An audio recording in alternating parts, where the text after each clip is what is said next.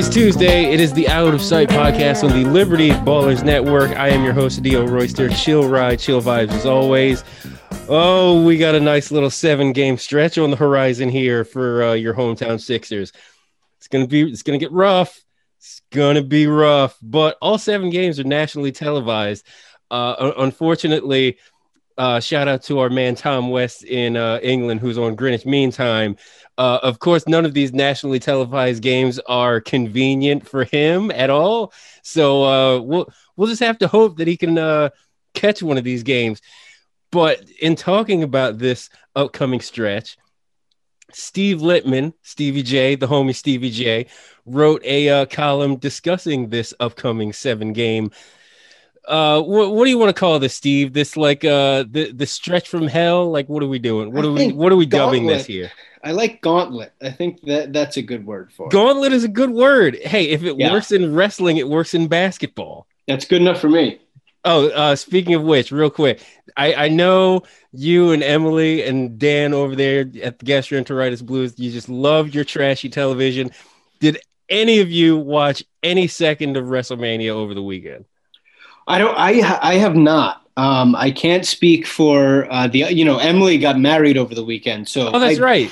I'd be surprised if she fit in a WrestleMania episode, but I wouldn't. I wouldn't doubt her. um, and uh, I'm not sure about Dan, but uh, how was it? Uh, Emily. It? Emily was probably watching reruns of The Bachelor during the ceremony. Like I would not be surprised by that at all. Yes, that we fully expect that. uh, I I just caught highlights and just reading stuff because you know I'm not I'm not paying for WWE Network because I have my own thoughts about that that I've said before on other podcasts, but we're not going to discuss that right now. We're talking Sixers here.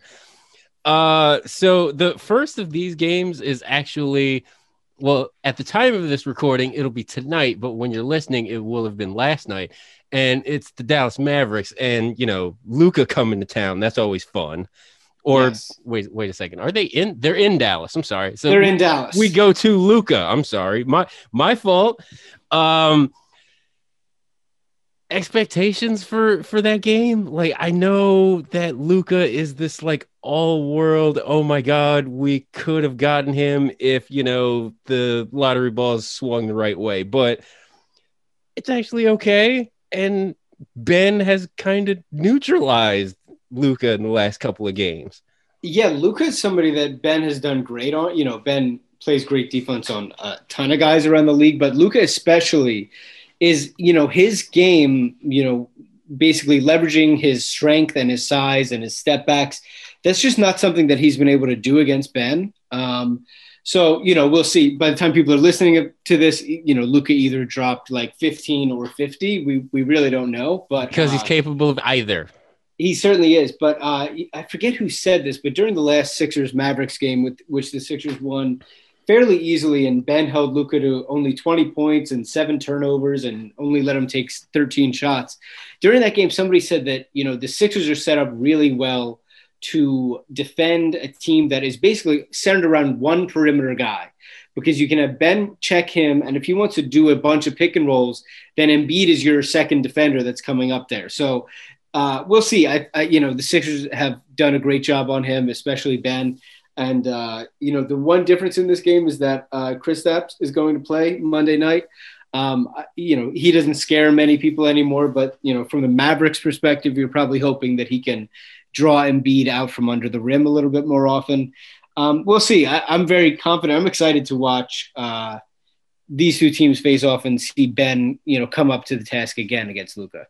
I was just gonna say, does Kristaps uh, change things for Luka a little bit? Because, like you said, Chris Kristaps can step out and hit some jumpers, maybe pull away Embiid from the net, maybe give Doncic some more space to do his thing inside the paint. But like you said, maybe like, Luke has been doing a lot of the step back hardened stuff over the last month, and I, I don't, yeah, I don't know. I'm, I'm a little confused by that, but I don't know. Yeah, I don't know. I mean, Luka is just very savvy, you know, and and uh, he'll get a lot of guys who are over anxious or or a little jumpy. Uh, he'll get them to foul them or he'll get them out of position. And Ben is just very calm as a defender. You know, I just never see him, you know, like that's why Ben's a good defender on James Harden is that Harden wants to bait you in all these different ways and get you off of his hip and do all this different stuff. Um, we'll see if they can get Ben caught up in screens tonight. I'm sure they'll try to do that. You know, Chris Kristaps isn't a great screener, so I don't know how much he'll be involved in that, but uh, it's a big test, and especially as they start this seven game trip, I'm sure before they come home, they want to get one more W. Okay. And then middle of the week, here we go. Sixers, Brooklyn. I wish I could be as hyped for this game as I want to be, but is Brooklyn even going to be at full strength? We still haven't played this team when they're at full strength. It's either KD is still hurt, or Harden is hurt, or Kyrie is just out for personal reasons. I don't know, teaching some flat earth class somewhere. I don't know. But we just have not seen this team together all at once this season. It just hasn't happened. And Kyrie took this last game off for personal reasons. So who knows if he's playing against the Sixers? Harden's probably a game time decision. So if it's just Kevin Durant, then okay, fine. So we stick Ben on Durant and we're just like, okay, uh, try to outscore everybody, KD, with just you and Joe Harris. Yeah, you know, we'll see. I, uh, you know, the last time the Sixers played the Nets, it was only Harden, and uh, the Sixers played very well in that game. I remember Doc Rivers, especially, did not guard Harden with Ben in the first half, and then deployed him on him in the second half, just because of how many fouls that Harden tends to draw, and and just wanting to save Ben for money time. Really, genius we'll decision, I'm, I'm, by the way. I think that Harden is likely out, and I would hope that Kyrie and KD play. You know, I want to I want to get a gauge of what these two teams are like yeah. up against each other. So, you know, what you can really learn from this is a how how well did the Sixers do defending Kevin Durant, which is incredibly difficult. Um, they just so happen to have a 6'10 all world defender. So, you know, that seems like certainly the Simmons matchup, and I'm sure Tobias Harris will get some time on on Durant, and then you know Kyrie is going to be a, he's a tough guy to stop, but I, you know I don't think that Kyrie wins the game for them if you can keep everything else at bay. And then the other giant question, which everybody looks at, is how will Brooklyn defend Joel Embiid, who they really don't have anybody to guard him one on one. So the answer they, to that question is prayer. That's the yeah. That's I mean, do question. they do they let Joel get his and single cover him and uh, just stay home on the three point shooters, or do they send a bunch of doubles and make Embiid make the make the right passes? Um, you know, I, I sort of that's a real pick your poison sort of thing. But I'm sure that whoever is playing, both teams will be hyped for this one. It'll be on national TV, and um, you know they're both jockeying for that number one seed, and it's very important. You know, whoever gets that number one seed gets to avoid, of course, the other team until the Eastern Conference Finals potentially, right. but also Milwaukee until the Eastern Conference finals if Milwaukee were to make it there. So the one seed is very important, and I think that both teams are really going for it. So that'll be an interesting game regardless, and I hope that both squads are as healthy as possible. So this is going to be a really flagrant question that I'm going to ask. Mm. Is it possible that the Sixers never see Brooklyn at full strength? Because, like you said, if the Sixers are the one seed, then you're looking at Brooklyn versus Milwaukee in the second round. And if Milwaukee wins that series, we may never get to play against Brooklyn at full strength. Yeah, I think that that's that's entirely possible. You know, I don't I don't think that it's crazy to think that you know one of let's say that they end up one and two in some order. Uh, I don't think it's impossible to think that you know one of those two teams could not make it to the Eastern Conference Finals. The way that the playoffs go, you just never know. I mean, you look at the Clippers last year. I, personally, I thought they were going to be great, uh, and then in the playoffs, they just didn't click. And and part of that is that they were hardly ever healthy together, which I think Brooklyn is running into as well. Especially when you have three guys who like to be on the ball. Um, I, I, I wouldn't say that I take them lightly lightly at all. I think they'll be great, and I think that you know they've they've won so many games this year with less than a full deck, so uh, it'll be incredibly hard to beat them no matter what. But uh, if I were, you know, Steve Nash or, or, you know, the assistant coaches in Brooklyn, I'd sure want to get them on the court together as much as possible so that when things really get sort of uh, stuck up together in the playoffs, that they know how to, you know, navigate through it. This is just purely for my enjoyment, but I, I kind of want this standings and the seedings to shake out the way they are now, just so that we get Knicks Nets first round. that would be fun. That that's, would be fun. That's a guilty pleasure that I have right now. Ever since I started looking at the stands and really paying attention, I'm just like, okay, wait. Brooklyn and the Knicks in the first round, uh, New York is going to explode. There's going to be so rioting. Is, is that what it is right now? Is that would that be the two seven? I would have to let me check the tapes real yeah. fast. I think that's the way it is. Maybe the Knicks are seven. Uh, right. See. The Knicks, no, the Knicks are currently eight as at the time of this recording. Oh yeah, podcast. so either way, that could happen depending on how it shakes out. That would be cool. I mean, good for the. Uh, it was probably pretty easy to see with Tom Thibodeau coming in there because his teams, I feel like, are always good at least for the first year, and then things are not so good after that. But and then injuries them, I mean, and injuries. You mean by injuries and playing their stars into the ground? Yeah, exactly. I mean, I, I forget who I, I, think I heard like Zach Lowe talking about this, but like for giant market teams that have history and cachet and all of that, when they've been bad for so long, you need to achieve like competence before you can achieve like the, the form that you once had. So, Anything else, you know, right? So like the Knicks aren't going to do much this year, but they'll. It looks like they're going to find a playoff spot, and uh, I think that'll be a big step for them just to like not be a laughing stock shout out shout out to the Knicks for not sucking this year. Yes, it's nice work by you, Tom Tim. Mazel tov to the Knicks. Mazel tov to the Knicks. uh, equally, uh, equally awesome game will be against the LA Clippers. This is Friday the 16th. And mm-hmm. you said it right in the first line of talking about this game. Storylines are everywhere. Doc Rivers, Ty Lue, Ben Simmons versus Paul George and Kawhi Leonard, uh, Seth Curry versus Paul George. That one kind of confused me a little bit, so you're gonna have to dive into that a little bit more. Oh, do you not know that one? I do not know about this one. What is okay, going on so, between Seth so Curry and is, Paul George? This is it's more than secondhand. This is like eighth hand retelling of this. So the the best me, kind of storytelling, by the way. Yeah, Steve. I think that uh, Dan and Emily illuminated me to this, but so uh, okay Seth Curry is married to Doc Rivers' daughter. Doc Rivers' daughter, prior to dating and, and marrying Seth Curry, dated Paul George, and Paul George infamously cheated on her while they were together.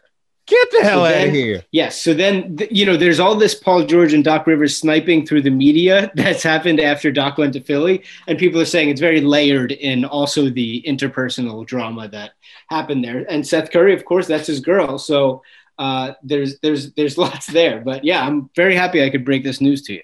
That's that's amazing. That makes me want to watch this game even more. Right. We should make it get a steel cage match and see what happens. Steel cage, hell in a cell. Let's do it.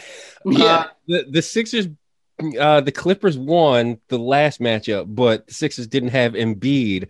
Right. Uh, with Embiid this Friday, uh, totally different game, 100%. And you can always say that when you're going from Embiid list to Embiid aplenty. Yeah, exactly. Uh, it'll be a good game. You know, the Clippers are very good. They're third in the West. They're 36 and 18 as we, you know, as we stand now. Um, and that'll be, you know, it's another tough test against a team that should be on the inner circle of like championship contenders. So a lot of this stretch is really the Sixers sort of proving their mettle against the best teams. Tobias defensively, again, this is going to be a big game for him. He's going to have a couple of tests in these next seven games because, you know, I, I like the idea of Ben on Kevin Durant against Brooklyn, but I, I feel like give Tobias a shot against Durant because if we have to play Brooklyn in the playoffs, I feel like he would probably take Durant first and then a, have Simmons on Harden.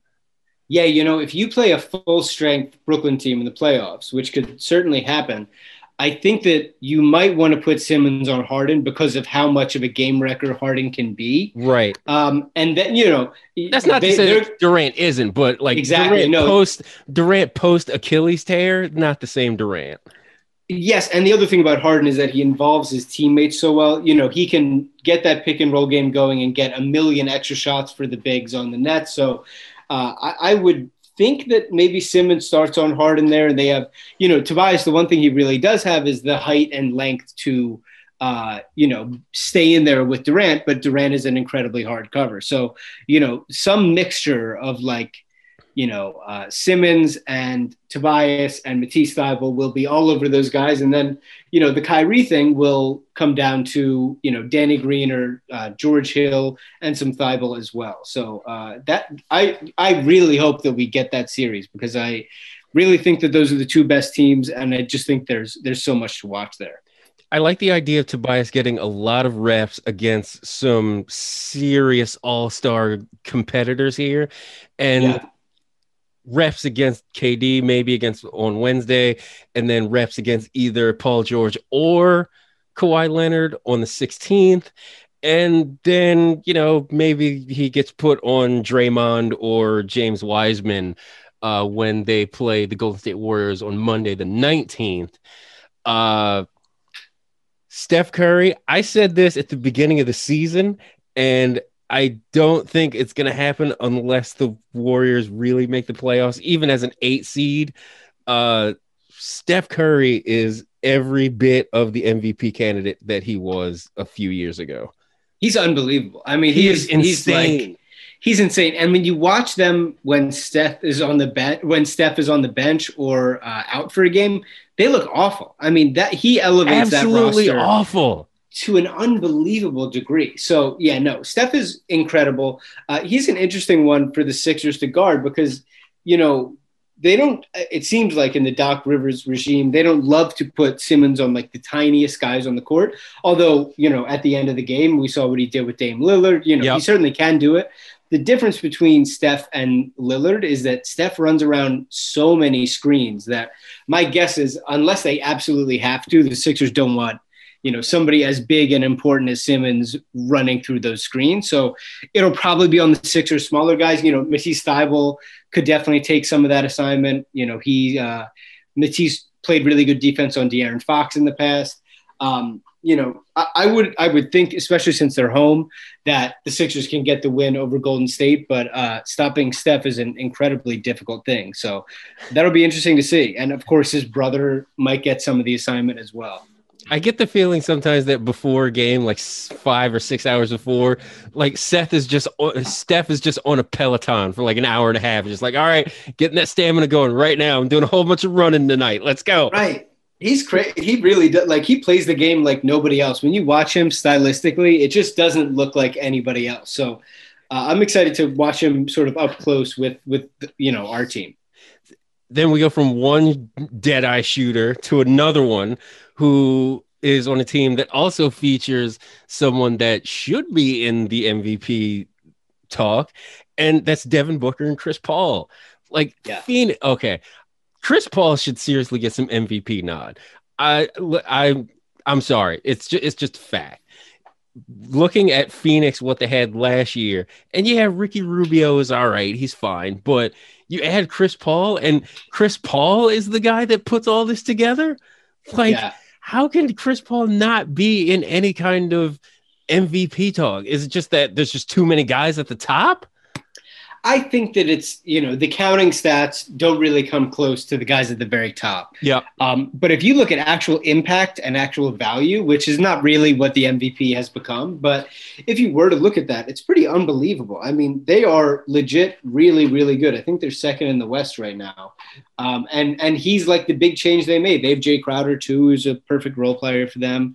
Um, and Devin Booker is a guy who's given Simmons a lot of trouble yes, in the past. Um, so so Simmons will, I'm sure, try to crack that uh, with Devin Booker because you know Booker's been a really Booker's really quick and really just savvy in the mid range. So uh, they'll have their hands full certainly, and then that's on top of guarding Chris Paul and staying in front of him.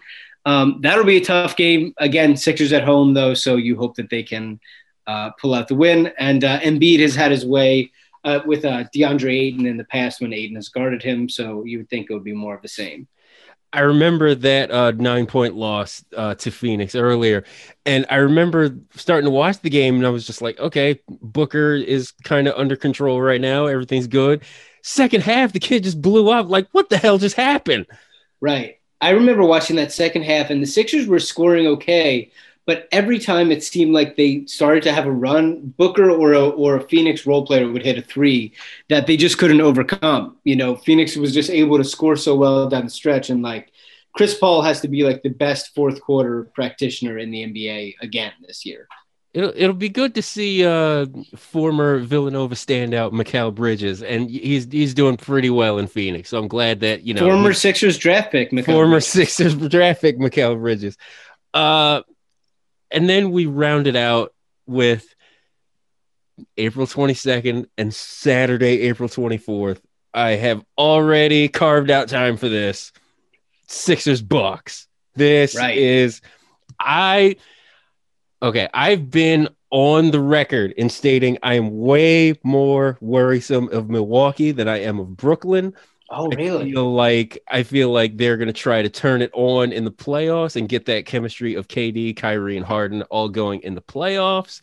And I don't know if it's going to work 100% right from the jump, but Milwaukee, the way they have been this season, and with the fact that they haven't had a whole lot of, you know, in and out in terms of chemistry, Milwaukee scares the hell out of me.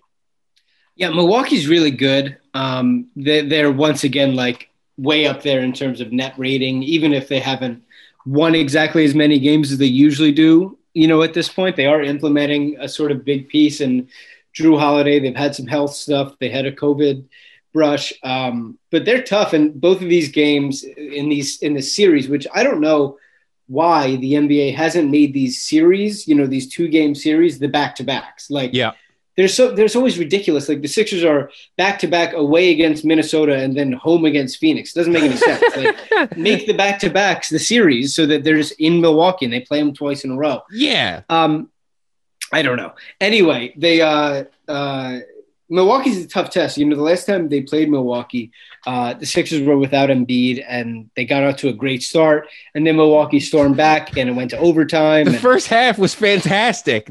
The first half of that game was amazing. If you're a Sixers fan, first half was amazing, and the biggest takeaway, you know, especially the biggest like rosy takeaway from that, from the Sixers' perspective, is that Simmons showed that he could credibly guard Giannis without much help, which he big. had not done in the past. You know, Ben is big, but Giannis is like a different caliber of big and and his wingspan and the way he plays. But Ben, I thought, played very calmly and under control against Giannis. And I don't I don't know if you put him on him and he's going to shut him down. I wouldn't expect that. I think somebody as great as Giannis is going to get his. But I think for the Sixers to be able to play somebody on Giannis that's not Embiid would be a help you know, you don't want to tax Embiid that much, especially if they face off in the playoffs. It would be nice to have multiple options, and it looks like they now do without having to just send double team after double team.